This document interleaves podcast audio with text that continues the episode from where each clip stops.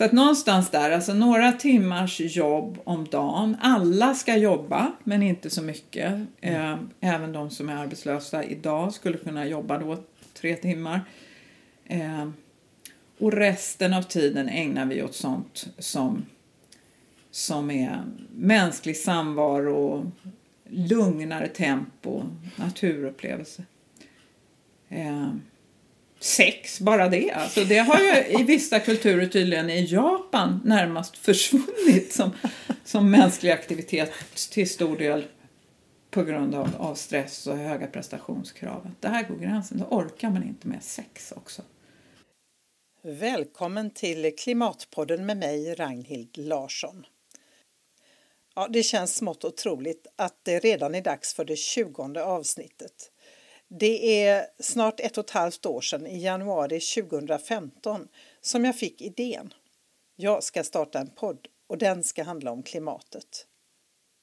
Då led jag av ganska svår klimatångest och det gör jag förvisso fortfarande, även om den ganska ofta övergår i klimatilska. Varför fortsätter vi som om ingenting har hänt? Och varför gör vi inte allt som står i vår makt för att stoppa klimatförändringarna? Det som ger mig någon sorts hopp är ändå alla som engagerar sig och agerar på så många olika sätt. Inte minst alla gäster som jag har den stora förmånen att få möta i Klimatpodden. Och förstås alla ni som lyssnar och kommenterar och ger mig så mycket positiv respons. Och trots att personer som Donald Trump gör mig mer än mörkrädd och får mig att misströsta så vill jag ändå tro att vi som bryr oss och gör något är så många fler. Som dagens gäst, Katarina Bjärvall, som har skrivit boken Yes, därför köper vi det vi inte behöver. Hon är journalist och författare och har länge intresserat sig för våra ohållbara konsumtionsmönster. Först skrev hon två böcker om hur överkonsumtionen påverkar vår planet och vårt välmående negativt. Sedan frågade en vän, men varför håller vi på och shoppar om vi nu vet att det är så fel? Då bestämde hon sig för att skriva boken Yes, därför köper vi det vi inte behöver. Ja, jag har länge frågat mig samma sak och jag tillhör definitivt de som köper en massa onödiga prylar. Vilka mekanismer är det egentligen som styr detta ohållbara beteende? Jag träffade Katarina hemma hos henne i Stockholm en varm dag i slutet av maj.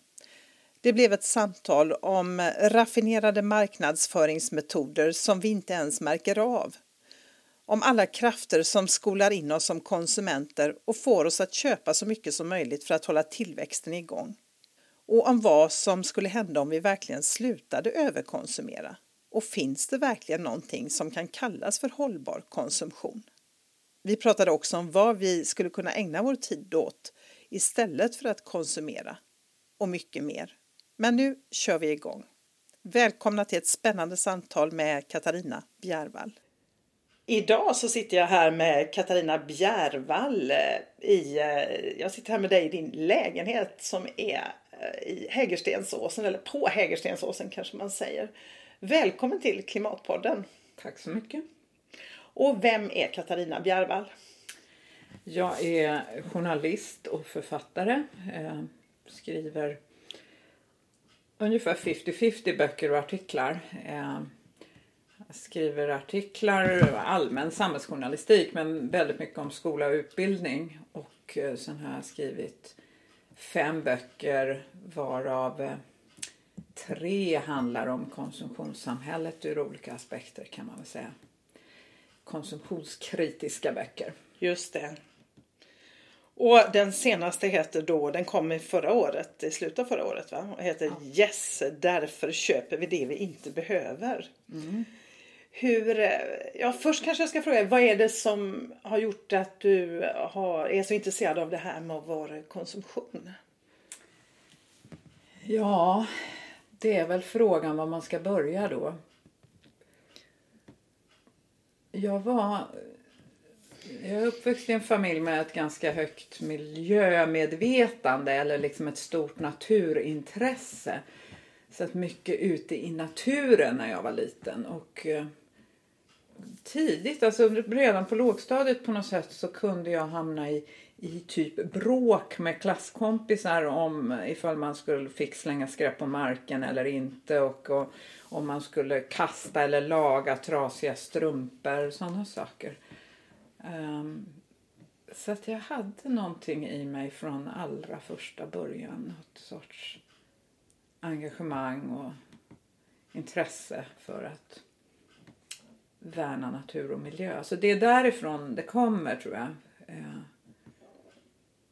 men sen har jag ju inte, sen har jag ägnat mycket tid åt annat också. Så det... Men det har ändå funnits med dig där ja. på något sätt då? Ja. Mm. Precis, och jag har ju liksom eh, den första boken av de här tre som handlar om konsumtionssamhället, den kom ju för tio år sedan.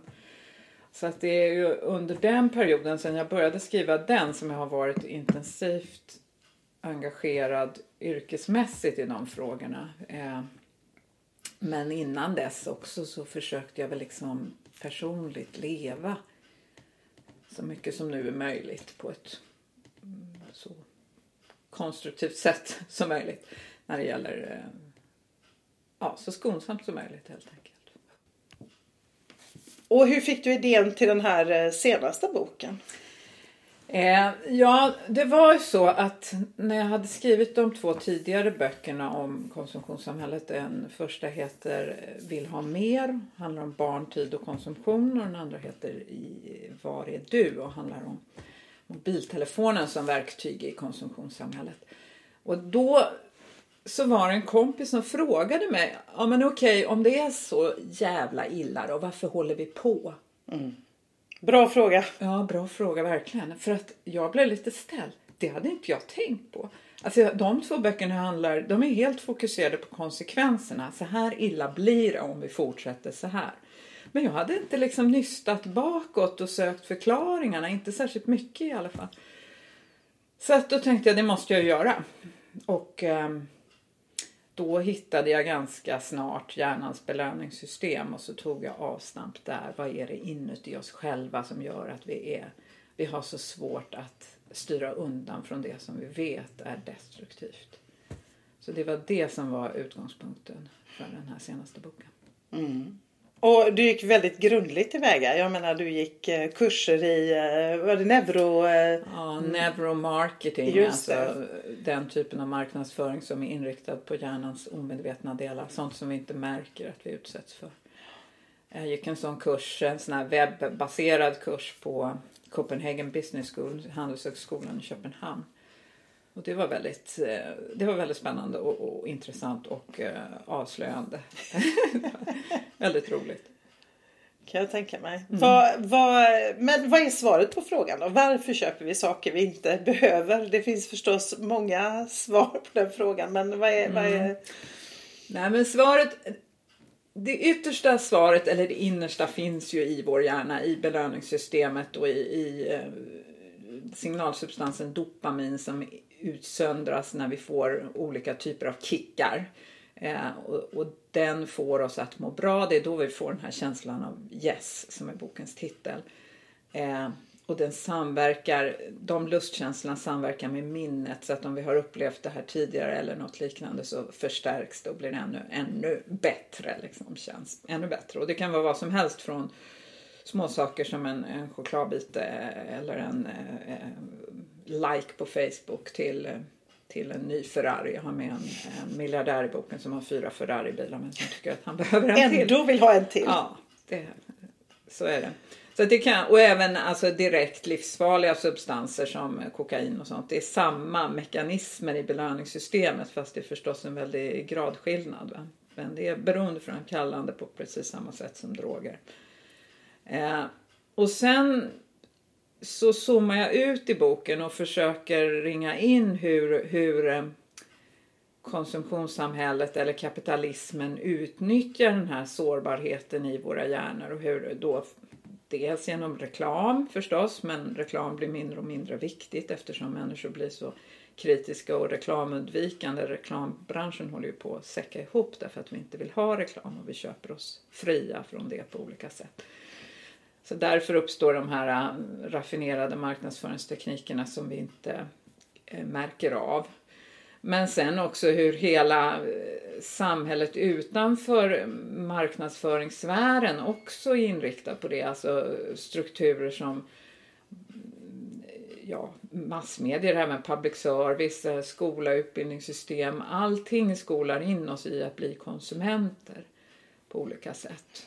Så att jag zoomar ut till det och till, till ehm, ekonomi och politik och hela, hela det globala ekonomiska systemet och ringar in hur, hur det allt sammans samspelar för att få oss att köpa så mycket som möjligt. För att hålla tillväxten igång och um, få oss att kunna få ännu mer pengar så att vi kan köpa ännu mer saker och tjänster. Så det, ja precis, vi är verkligen inne i ett ekorrhjul där. Och det andra är vårt eget välbefinnande. Och där finns det mycket mindre forskning än när det gäller miljöeffekterna. Alltså det finns egentligen inget som bevisar att den ökade psykiska ohälsan i västvärlden beror på vår överkonsumtion av onödiga prylar och tjänster. Men eh, det, det, är två parallella utvecklingar. Samtidigt som vi då har i Sverige fyrdubblat vår konsumtionsnivå sedan någon gång på 80-talet. Vi konsumerar prylar och tjänster för fyra gånger mer pengar än då. Så har den psykiska ohälsan ökat. Och mm. framförallt bland barn och ungdomar som är ännu mer utsatta. Så att det skulle vara väldigt spännande att se om det finns något samband. Och det är i alla fall så att, att vår konsumtion inte förmår att få oss att må bra. Den förmår inte, om det nu är någon annan faktor som får framförallt barn och unga att må så dåligt, så förmår inte konsumtionen trösta eller kompensera för det. Nej, sätt. det tror vi kanske, men ja. tillfälligt i alla fall. Då. Ja, det är ju ganska vanligt. Va? Konsumtion i, i form av uh, kompensation för skuldkänslor eller för att man inte hänger tillräckligt mycket med sina ungar och så. Mm. Men det, det, är ju väldigt, det låter ju som, om man känner när man läser en bok också, det är väldigt starka krafter i omlopp för att få oss att konsumera på något sätt. Alltså mm. även då på den här, alltså man utnyttjar eh, den här kunskapen man har nu då om vår hjärna och hur mm. den fungerar och sådär. Så att det är ju extremt svårt att stå emot, tänker ja. jag. Ja, det är det. Och det, alltså jag har funderat, det är ju en av anledningarna till att jag sitter här såklart för att jag själv är inne i det där och tycker att, alltså jag köper ju massor med onödiga saker och, och just det här att man kan känna, speciellt om jag gör ett fynd på rea, mm.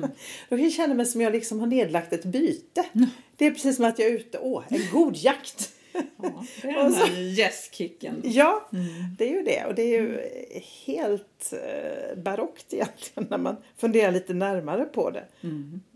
Men var det någonting som eh, gjorde dig överraskad under ditt arbete med den här boken? Ja, det var det. Det var väldigt mycket. Alltså det är ju det är väldigt intressant tycker jag att få bekräftat i forskning sånt som man har anat men inte riktigt kunnat förstå vad det är som händer inne i en själv. Ehm, det finns ganska många sådana exempel men ett av de mest talande är väl kanske alltså hur stark placeboeffekten kan vara inom den här typen av osynlig marknadsföring.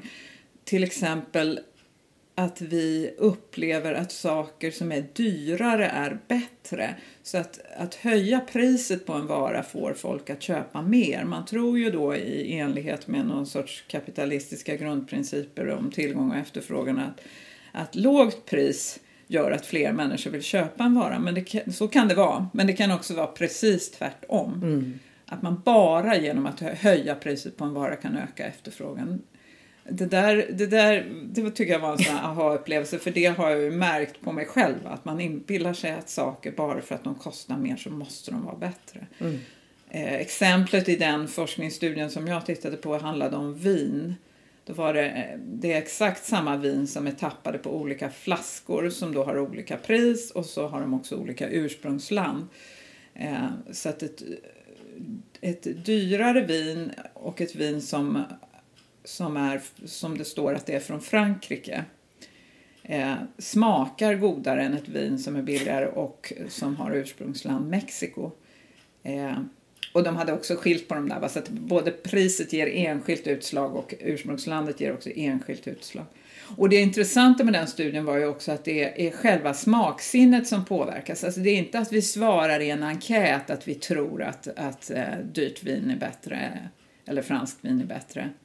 Utan där hade de eh, lagt de här testpersonerna i en magnetkamera som, som kan eh, skanna av hur smaksinnet reagerar på smakupplevelsen och det reagerar mer positivt på ett dyrare vin. Så att vi är så, som det heter inom psykologin, vi är primade för att tro att det dyra är bättre.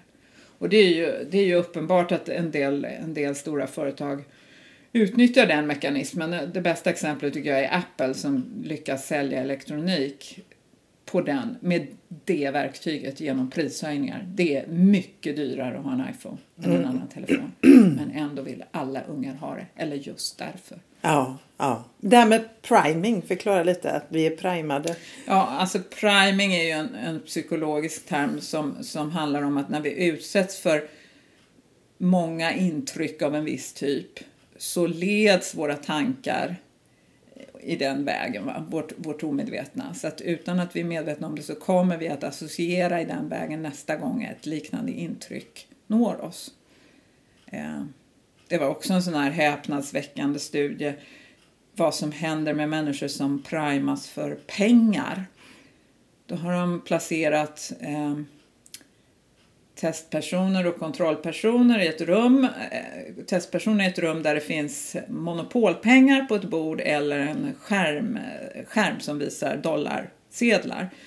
Och så ska man göra olika, lösa olika uppgifter i det där rummet och så finns det kontrollpersoner i ett annat rum där det inte finns några bilder av pengar och inga pengar. Och då, då visar det sig att de personer som är primade för pengar de blir mer uthålliga, men de blir också mindre samarbetsvilliga. När en person ber om hjälp så är de mindre benägna att hjälpa till och de är också mer individualistiska när de blir ombedda att placera två stolar. Ställ två stolar där borta för ni ska sitta och jobba tillsammans så ställer de stolarna längre ifrån varandra än de gör som inte är primade för pengar. Så att alltså uthållighet eh, individualism och egoism gynnas av att man primas för pengar. Och det där tycker jag var en sån här det var lite läskig upplevelse att läsa den forskningen eftersom vi är så otroligt primade för pengar i vår kultur. Mm. Alltså pengar räknas hela tiden. Nu kanske mindre i form av kontanter än det var tidigare men, men våra plastkort i plånboken och våra swish-app i mobilen och så vidare. Mm. Vi tänker väldigt mycket pengar. Ja. Och vad gör det då med vår personlighet? Det är lite skräckinjagande. Ja, verkligen. Mm. Men alltså nu, du har ju då verkligen djupdykt i det här ämnet. Tycker du att har det blivit lättare nu när du har den här kunskapen om hur vi påverkas och hur du blir manipulerad, vi blir manipulerade hela tiden. Har det blivit lättare för dig att eh, konsumera mindre, avstå från att köpa då skulle du säga?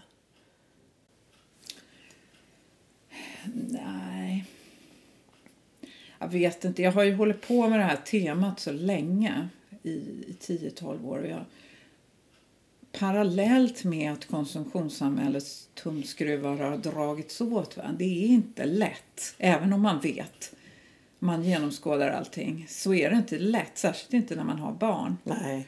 Um, så att jag jag tror nästan det är svårare för mig nu eftersom mina barn är större. De var ju små när jag började jobba med det här och då kan man ju bestämma över dem. Det går inte längre. Va? Nej. Så att det, det, nej, men det är svårt att säga vad som är orsak och verkan.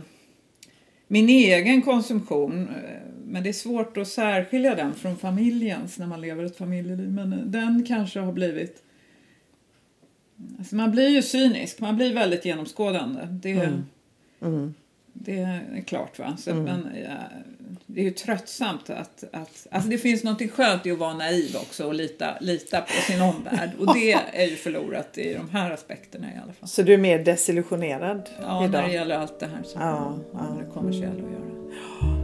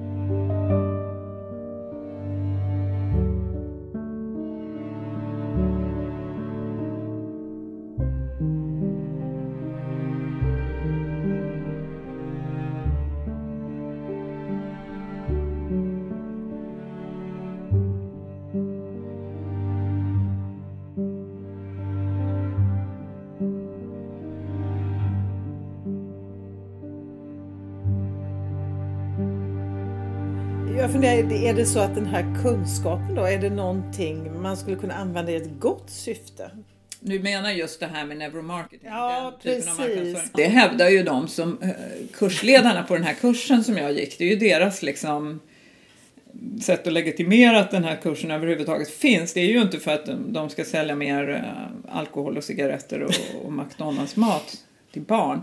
Utan de säger ju precis tvärtom. Va? Den kan användas för att få folk att sluta röka och för att ge mer pengar till Läkare Utan Gränser och sånt. Man kan använda precis samma typer av verktyg för att få folk att, att välja det som är bra.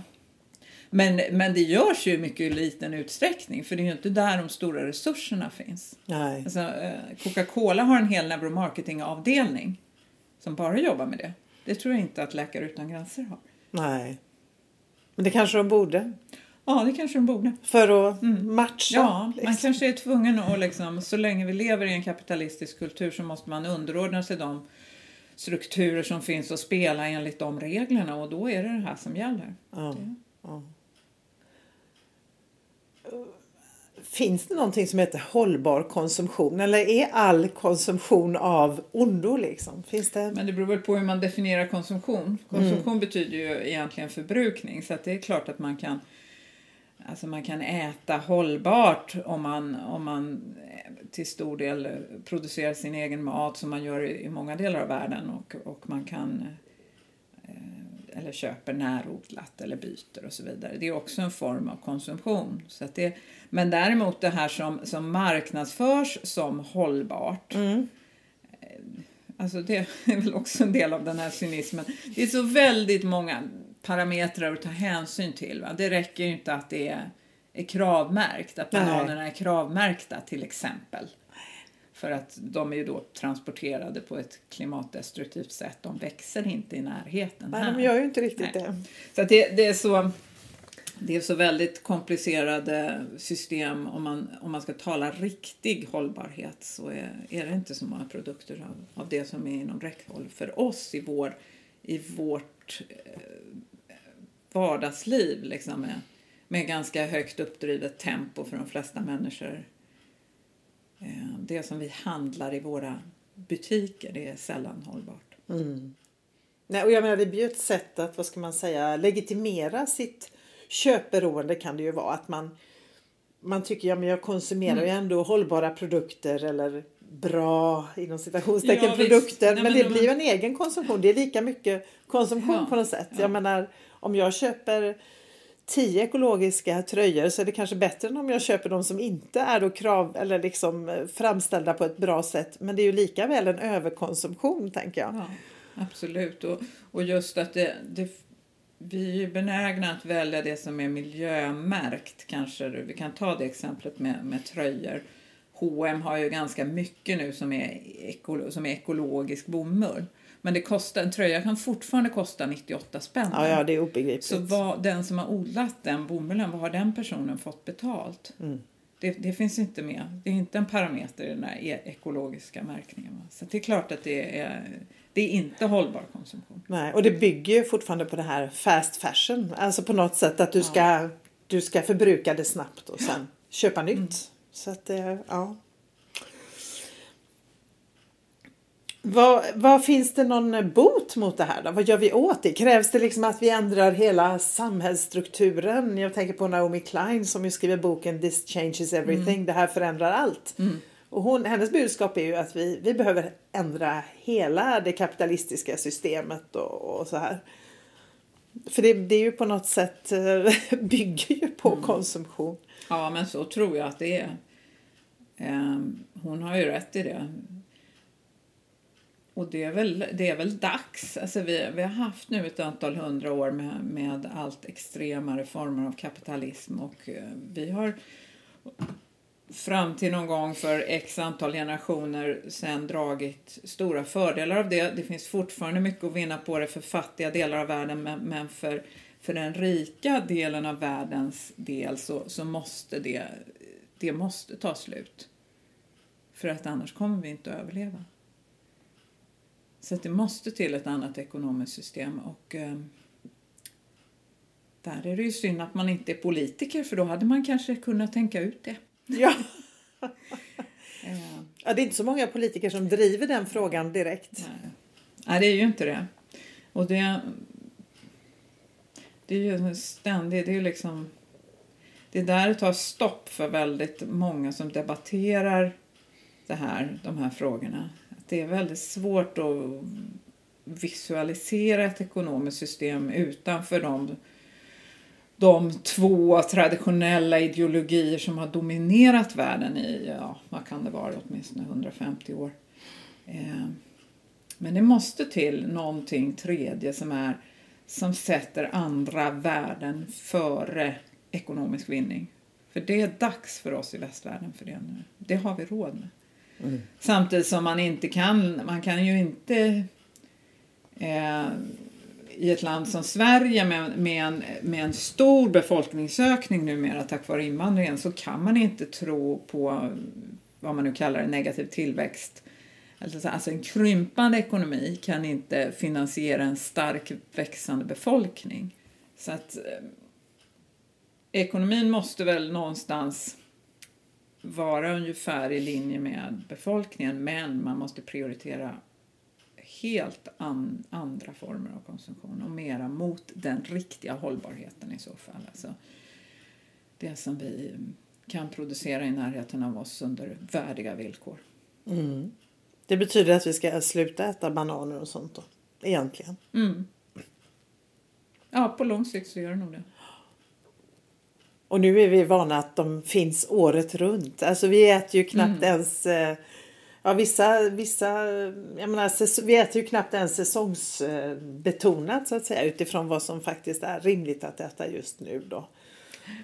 Utan vi förväntar oss egentligen att kunna köpa jord, även om det inte är så vanligt, men det går ju i princip att köpa jordgubbar på julafton. Ja, ja, den här vintern har ju just jordgubbar funnits i princip varje dag i min ICA-affär. Det är verkligen fascinerande. Mm, mm.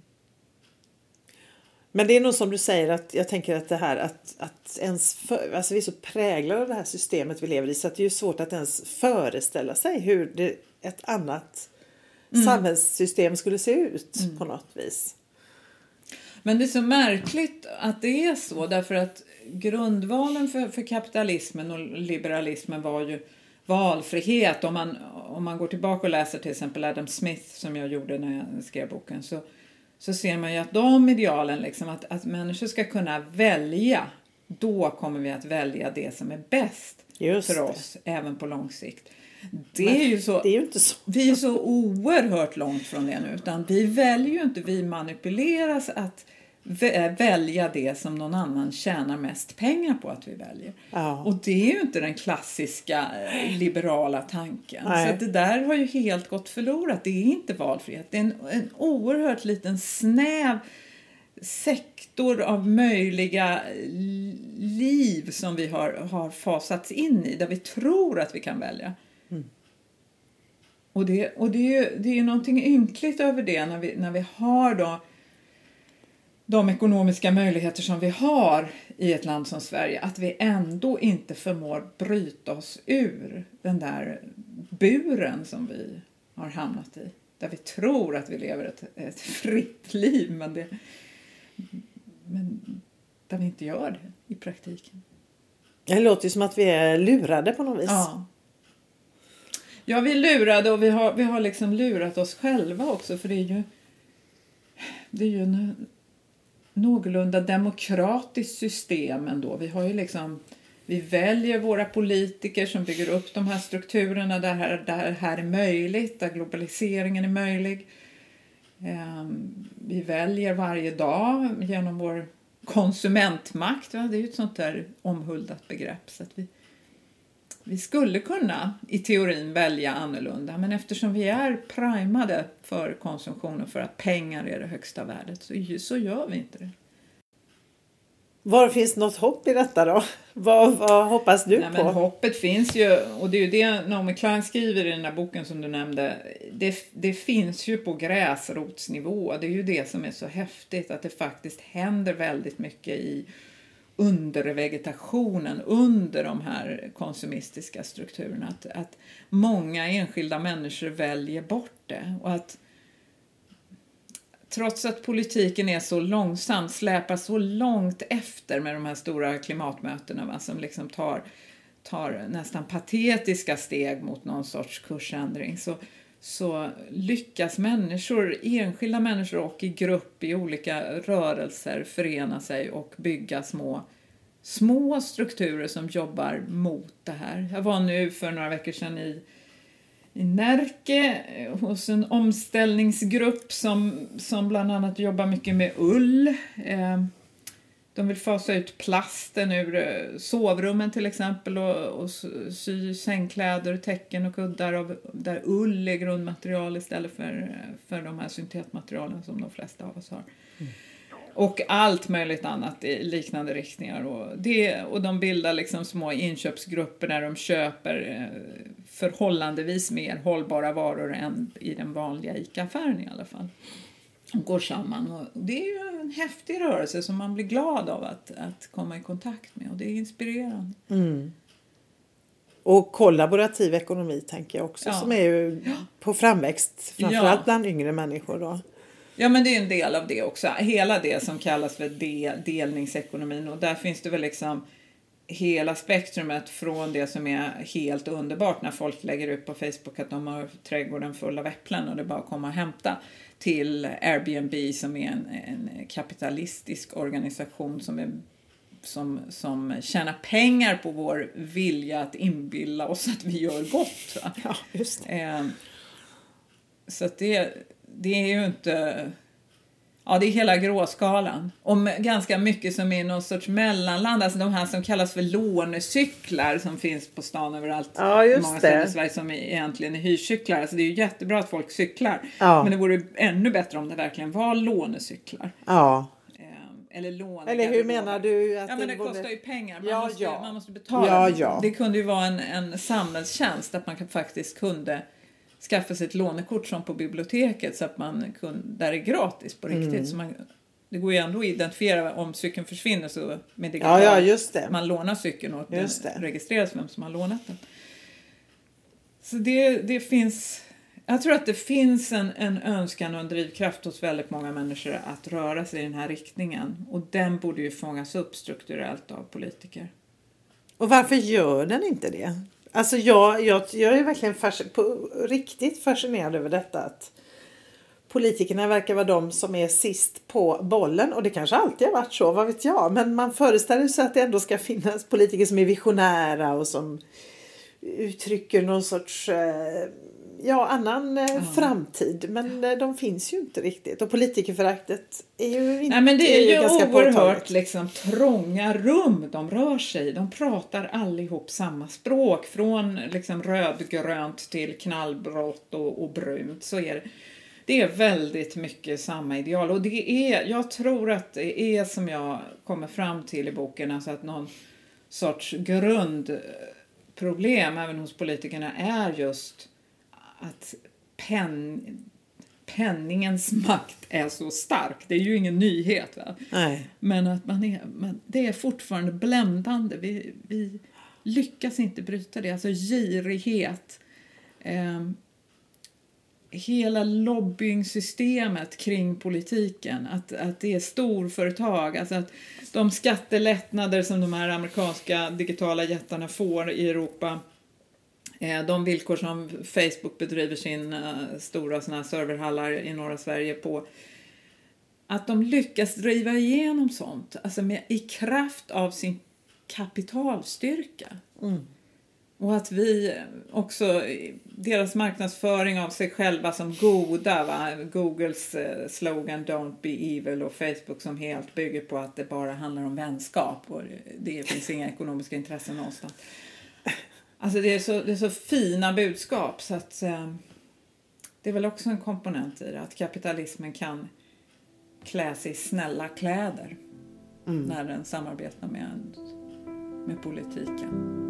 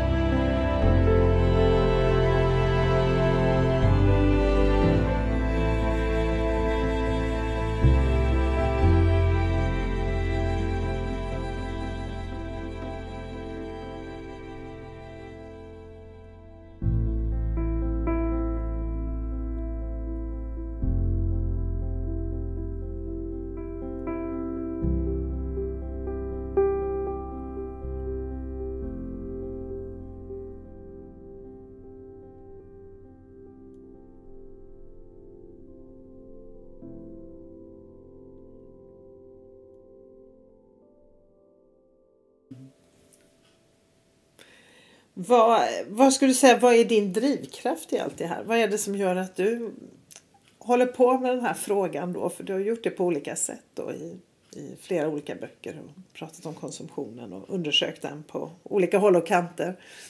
Nej, men det är väl som det är för, för nästan alla journalister tror jag faktiskt ursprungligen att man vill göra världen bättre. Det är väl sånt jag tänker även när jag skriver artiklar om skolan. Liksom, att det är en häftig tanke att det kan spela någon sorts liten roll. Eh, de bokstäver jag knackar ner på mitt tangentbord. Om jag sätter dem i rätt ordning så kanske det leder till någon sorts förändring någonstans. Någon läser boken och tänker en ny tanke och gör någonting som en inte skulle gjort annars. Mm. Det, är ju, det låter pretentiöst att man vill för, förbättra världen men, men eh, så tror jag att man måste tänka om man jobbar som journalist. Det finns liksom ingen annan, Nej. inget annat värde egentligen. Sen finns det många olika former för hur man kan göra det. Vad har du fått för reaktioner på boken? Ja... Det är väl som det har varit med de här böckerna, alltså ett ganska stort mediaintresse. Eh, mest, mest positiva recensioner, en del negativa och då är de uppenbart politiskt färgade. Alltså då gillar man inte budskapet, det handlar sällan om boken egentligen. Eh, och väldigt få läsare. Det kanske är så när man talar om för folk att de inte ska köpa saker i onödan. Att de börjar med att låta bli att köpa böcker. Fast å andra sidan så måste det vara en väldigt hög igenkänningsfaktor tänker jag. Ja, visst. Det tror jag. Man har ju svårt att föreställa sig någon som inte känner igen sig i detta. Ja, men så är det. Och eftersom du bjuder på dig själv i boken. Alltså du framstår ju inte som den moraliskt goda som aldrig har gjort fel och talar mm. om för alla andra att de gör fel. Utan du visar ju att du är en del av detta. Mm. Så. Ja. Jo, men för det är ju. Det, man kommer inte undan. Nej. Och det är också lite läskigt att det går liksom inte. Vart ska man ta vägen om man inte vill vara en del av konsumtionssamhället? Alltså det är ju väldigt svårt. Det går ju ja, det knappt att gå utanför dörren så är man. Det är ju hela tiden de här sociala avvägningarna för att eh, konsumtionen är ju, har ju gjort sig oumbärlig i sociala relationer. I, i det sammanhang som nästan alla i vårt land lever i. Alltså man, vill man funka socialt så måste man konsumera på en viss nivå. Man måste kunna ta sig runt till exempel på något annat sätt än cykel. Och man måste ha en viss digital teknik för att kommunicera med människor och, och så. Så det, det, är ett, det, är ett väldigt högt pris att backa undan från det och det är inte socialt möjligt när man har barn som har någonting att säga till om. Och kanske inte annars heller för de allra flesta människor. Nej. Det krävs en kritisk massa. Man, man måste bli, vi måste bli många fler för att det ska bli möjligt att välja en annan, en annan livsstil. Mm.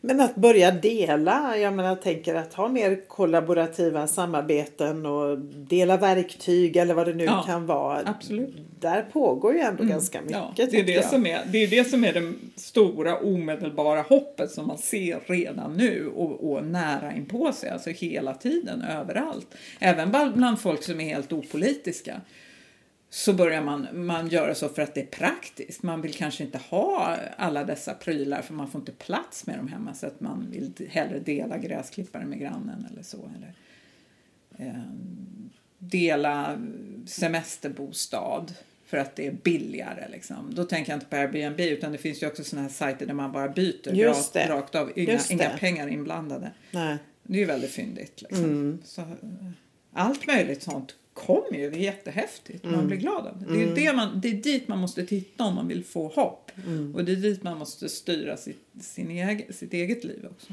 Mm. Och så får uh, politiken och det andra hänga på på något sätt då. Ja, ja. Eller anpassa sig efter det då. Mm. Och så kan man lyfta, det gör jag. Ah, det är roligt. Ah, vad kul. Det rekommenderas. Det var länge sedan man hörde någon som gjorde faktiskt. Ja. Hur funkar det då? Nej men det funkar ju jättebra. Det funkar ju lika bra som det alltid har gjort. Jag har liftat mycket sedan jag var i 20-årsåldern, eller yngre också. Ja. Nu gjorde jag avbrott under en lång period när barnen var små men nu har jag börjat igen och jag tycker att det är väldigt det är väldigt enkelt och det är väldigt billigt och man blir väldigt glad. Man får tillbaka sin tillit till människorna. Ja. man hade förlorat den. Ja. Och lyfter du både i Sverige och Nej. när du är Numera, i andra länder? Alltså som ung så lyftade jag väldigt mycket runt om i hela Europa men nu lyfter jag bara mellan Stockholm och Örebro. Min man bor i Örebro ja, så jag ja. lyfter dit ganska ofta. Och det funkar bra? Mm. Mm. Bra tips! Ja, absolut. Lyfta mera, utan mellanhänder. Mm. Det, är, det är en liten mission tycker jag. um, eftersom så mycket då är uppbyggt på att shoppa och konsumera. Så vad gör man istället för att shoppa? Ja, det där är ju intressant att det ens är en fråga. För att det, det är ju så. Det är verkligen en fråga eftersom så stora delar av vår tid är intecknad av olika former av konsumtion. Inte bara shoppa. Nej, jag menar inte bara alltså... gå i affär utan men det räcker gå ut och ta en öl med några vänner ja. så konsumerar man. Men alltså så, så mycket tid som vi får lägga på att sitta i telefonkö till supporten eller åka och byta trasiga grejer på någon, på stå i kö på Ikea med sådana saker eller liksom eh, surfa runt på nätet på olika såna här ratingsajter eller price runner och sånt. Liksom. ja. det, det, är en väldigt stor del av vår tid. Eh, och så fort man börjar tala om alternativ och konkretisera det så blir det ju ja, men det blir lite skogsmullevarning på det. Liksom. Det där är ju någonting som, som var och en måste hitta för sig själv eller för sitt eget sociala sammanhang. Vad är det vi tycker är roligt? Det är ju en, det är grundpoängen. Det måste vara kul. Mm, ja. Det är ändå det, det, mänskliga livets mening på något sätt.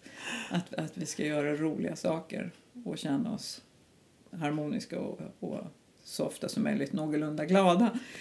Eh, och det gör vi ju sällan egentligen i konsumtionssamhället. Alltså, det, är en, det är en stress i de miljöerna väldigt ofta. Eh, så det, finns ju, det finns ju hur mycket som, möj, som helst egentligen. Dels finns det naturen som, som nästan har blivit någon sorts rekvisita, något, något undantagstillstånd som man ger sig ut i ibland. Eh, men den finns ju kvar i ett land som Sverige och är i högsta grad tillgänglig. Eh, mm. Och sen finns det en stor del av kulturen som inte är nermald i, i kommersialism.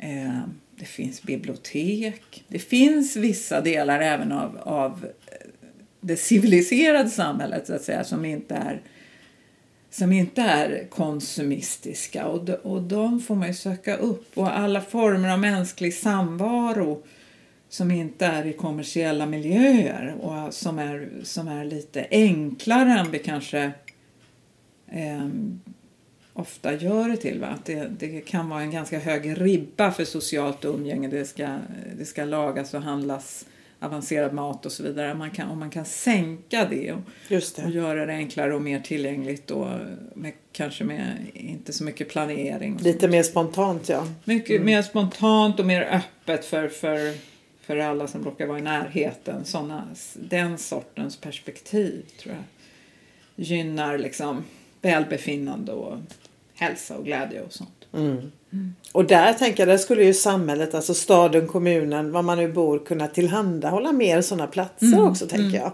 Mm. Som inte bygger på konsumtion. Biblioteket är ju en plats då men men det skulle kunna finnas fler ställen. Och, och just för samtal. Det är ju lite sorgligt för... att, det, att det inte går i den riktningen faktiskt. Att, att liksom i offentliga miljöer så gör man parkbänkar som är som är stolar för en person eller som lutar så att man inte kan sitta på dem ordentligt. Oh. Man kan stå och luta sig lite mot dem men man kan Just inte slå sig ner och framförallt inte med en ölburk då för det är ju det som är liksom idén bakom att här ska inte sitta folk som dricker. Men det, men det gör ju att det, ingen människa kan sitta där och inte tillsammans med andra. Medan på en plats som Mall of Scandinavia, den här nya gallerian i Solna, där är det oerhört generöst med den typen av sittplatser och det är laddningsstationer för mobilen överallt och så, så att man ska känna sig att det här är ett vardagsrum. Här kan jag sitta jättebekvämt och ta det lugnt och inte behöva handla. Men sen är det ju det man gör ändå, när man ändå är där. Just det. Mm. Ja, man kommer inte riktigt på att bara åka dit och prata. Liksom. Vad, vad skulle jag säga, vad, vad händer om vi slutar konsumera? Om vi nu, om vi nu liksom samfällt i Sverige lite utopiskt skulle bestämma oss för att nu drar vi ner drastiskt på vår konsumtion. Ja, vi drar ner, vi kan inte ja, sluta. Nej, nej det går ju inte, men vi drar ner. Vad skulle det få för effekter? Ja, det skulle ju få det skulle ju få väldigt positiva återverkningar på miljön, fast inte direkt, men så småningom. Om man styrde undan från det. Och det skulle också, är jag övertygad om, få positiva återverkningar på, på hälsan. Eh, det där är ju som sagt väldigt svårt att räkna på också för det är liksom effekter i flera led. Liksom man sparar pengar inom, inom sjukvården också på att människor kanske inte behöver den i lika stor utsträckning. Eh, men sen skulle det ju förstås få negativa effekter på, på ekonomin och det, och det är ju en, det är en fråga för nationalekonomer var den brytpunkten ligger, vad som är liksom möjligt. Hur, hur mycket kan man trappa ner konsumtionsnivån utan att det blir eh, omöjligt att finansiera en, en rimlig nivå på välfärdsstaten med en växande befolkning. Så att där, där måste man ju styra mot den så kallade hållbara konsumtionen också. Man kan inte bara stryka all onödig konsumtion för det skulle slå för hårt mot ekonomin. Mm. Det är ju liksom en, en process, det måste gradvis styras om. Och, och med hjälp av, där tänker jag att fördelningspolitiken är ju oerhört viktig eftersom om man, om man tänker sig att människor ska sluta konsumera sånt som är onödigt och destruktivt och istället konsumera sånt som är eh, nödvändigare och mera eh, hållbart så kommer det kosta mer.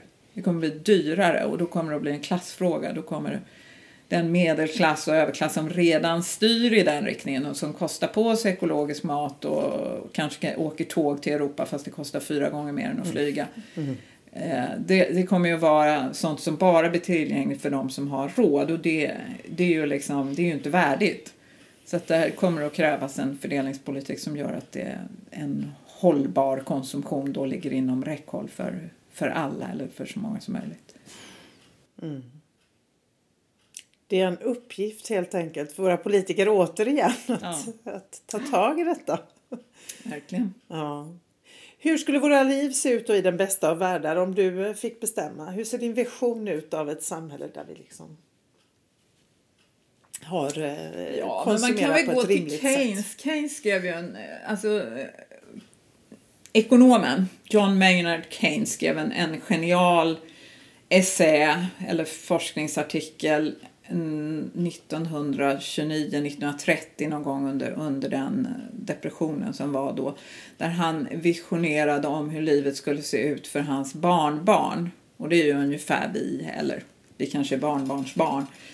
Eh, där, om jag minns rätt så var väl eh, summan där att vi skulle jobba ungefär tre timmar om dagen, förvärvsarbeta för att förtjäna vårt uppehälle och resten av tiden så skulle vi njuta av livet, skörda frukterna så att säga. Marx hade liknande skrivningar i Kapitalet och eh, Adam Smith också. Alltså det är ingen av de tre nationalekonomiska giganterna ur historien kunde fantisera ihop någonting som liknar den livsstil som vi har nu med sån enormt betungande fokus på arbete, tjäna pengar och konsumera. Eh, så att någonstans där, alltså några timmars jobb om dagen. Alla ska jobba, men inte så mycket. Eh, även de som är arbetslösa idag skulle kunna jobba då tre timmar.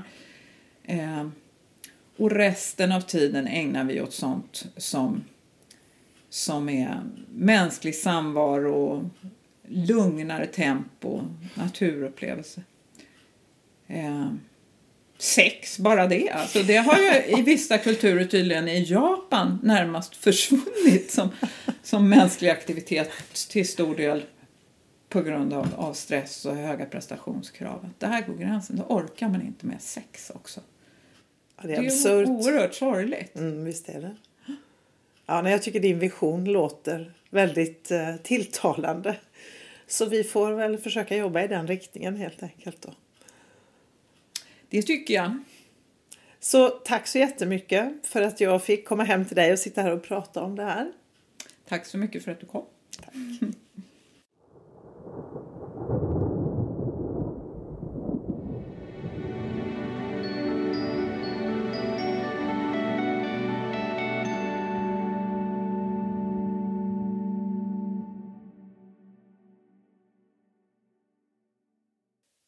Du har lyssnat på Klimatpodden med mig Ragnhild Larsson. Dagens gäst var Katarina Bjärvall. Du hittar mer information om Katarina och hennes böcker och om Klimatpodden på hemsidan klimatpodden.se. Där står det också hur du gör för att prenumerera på podden. Vi finns förstås på Facebook och Twitter. Om du söker på Klimatpodden så hittar du. Och du är givetvis väldigt välkommen att höra av dig med synpunkter och förslag på gäster. Musiken i dagens avsnitt är She och Painted Grace av Chad Lawson. Signaturmelodin är skapad av Tommy Kaso. Och loggan till Klimatpodden är gjord av Hannes Larsson.